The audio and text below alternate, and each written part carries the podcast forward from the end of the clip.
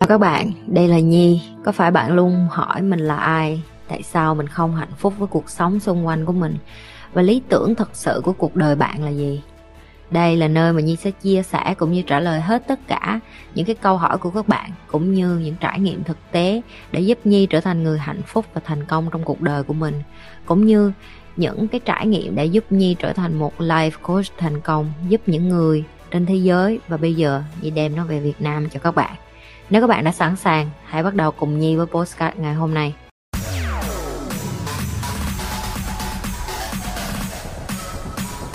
Tình yêu cha mẹ dành cho con cái có lẽ là tình yêu vĩnh cửu. À, vì cha mẹ thương yêu con suốt đời.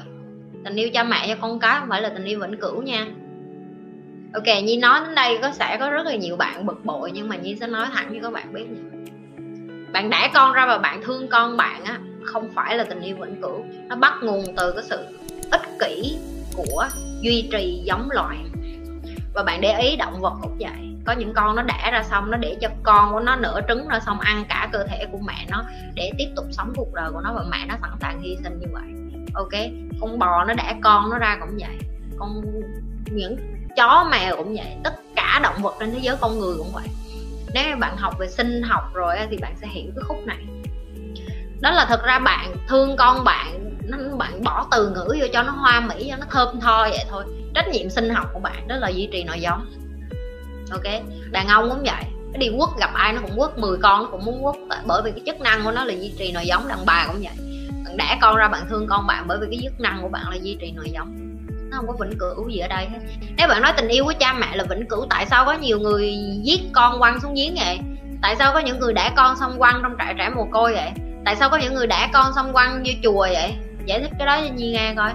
Ok, cho nên là những cái bạn mà không có có hiểu, không có cái độ mà hiểu thâm sâu được tại sao bạn có một đứa con cũng nên đẻ đâu.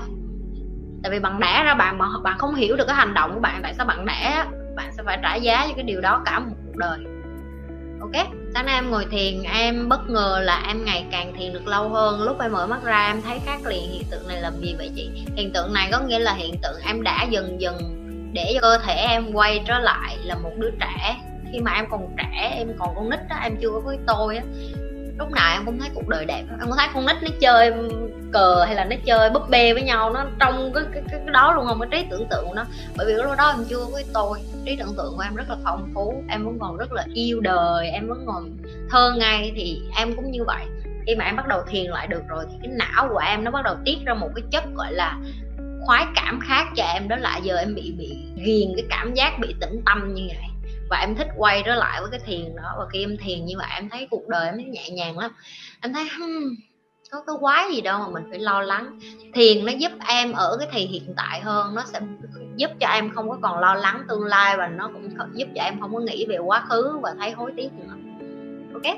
Chị ơi em chia tay người yêu cũ khoảng 6 tháng rồi. Nhưng khi em lên giường lâu lâu cũng có một thoáng nhớ lại cách nào đó để em dứt điểm bạn đó trong đó em không có giúp em không cần gì phải dứt hết chia tay thì chia tay thôi, đâu có nhất thiết phải chia tay với hận thù, đâu em chia tay vẫn có thể chia tay với yêu thương, được mà em yêu thương người ta như một con người nếu người ta đến trong đầu của em thì em cảm ơn về những cái kỷ niệm em có với người ta, cảm ơn về những cái trải nghiệm em có với người ta và biết ơn về cái khoảng thời gian em có với người ta. Dù cái khoảng thời gian đó, nếu nó là khoảng thời gian không có tốt đẹp gì thì nhờ như vậy bây giờ em có một cái bài học. Nếu như đó là một khoảng thời gian tốt đẹp thì cảm ơn những cái khoảng thời gian đó. Nhờ cái khoảng thời gian đó thì em chững chạc lên, em người lớn hơn, em biết trân quý trên cuộc đời này, có người yêu thương em đơn giản vậy thôi. Em không có nhất thiết em phải chia tay ai đó và em cứ suy nghĩ là à mình phải đối xử với họ như kẻ thù. Chứ vậy?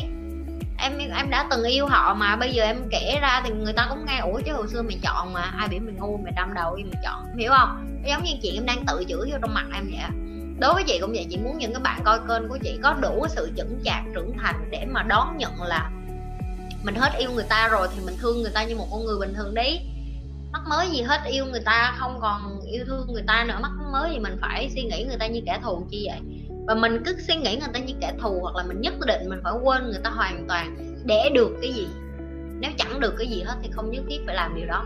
Nếu người ta lâu lâu người ta đến trong đầu người ta gợi nhớ lại những cái cái cái cái, cái, cái, cái ký ức cũ mình cảm nhận cái ký ức đó. Ví dụ như nhi đến bây giờ nhi vẫn còn nhớ lại cái tình đầu nhi đó là hồi đó nhi học lớp 8 và cả anh bạn đó là học lớp 9 và nhi với anh đó nhi còn nhớ bà bạn cái anh anh đó là tình yêu đầu đời của nhi nhi cũng là tình yêu đầu đời của ảnh luôn.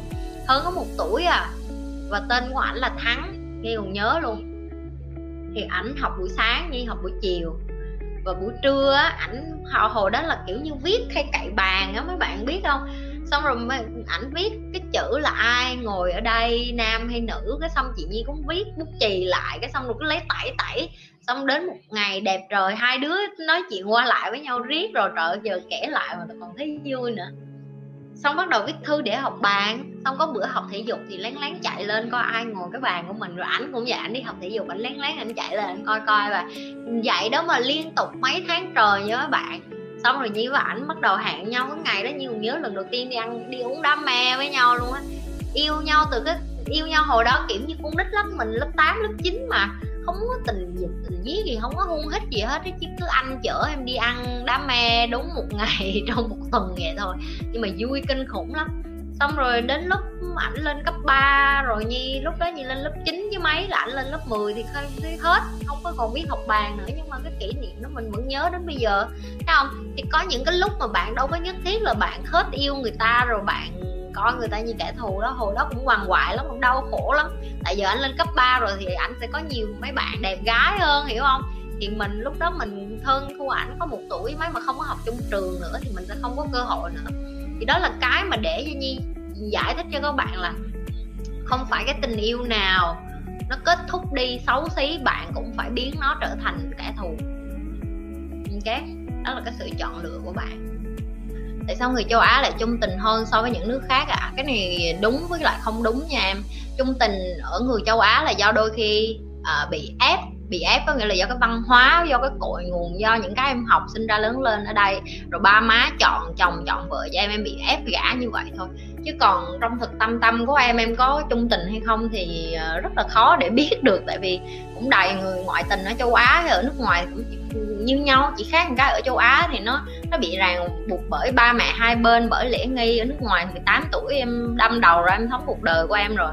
Chẳng ai quan tâm hết thì nó chỉ khác cái đó thôi nhưng mà nếu như nói về chung tình thì chị nghĩ nó còn phải liên quan đến cái chuyện là nhận thức của từng người nữa. Và nhận thức này không phải của một người mà phải của hai người. Tại vì khi em ở trong một mối quan hệ nó sẽ có sự nhàm chán, và khi cái sự nhàm chán đó nó trỗi lên, em phải cùng nhau đứng lên giải quyết cái sự nhàm chán đó. Có nghĩa là em phải cùng cái người bạn đời của em á, để mà thấy được cái sự nhàm chán đó. Đừng có quên like, share và subscribe nếu như bạn là lần đầu tiên coi kênh của chị nhi còn nếu đã coi lâu rồi, vô kiểm tra lại coi mình nhấn subscribe chưa?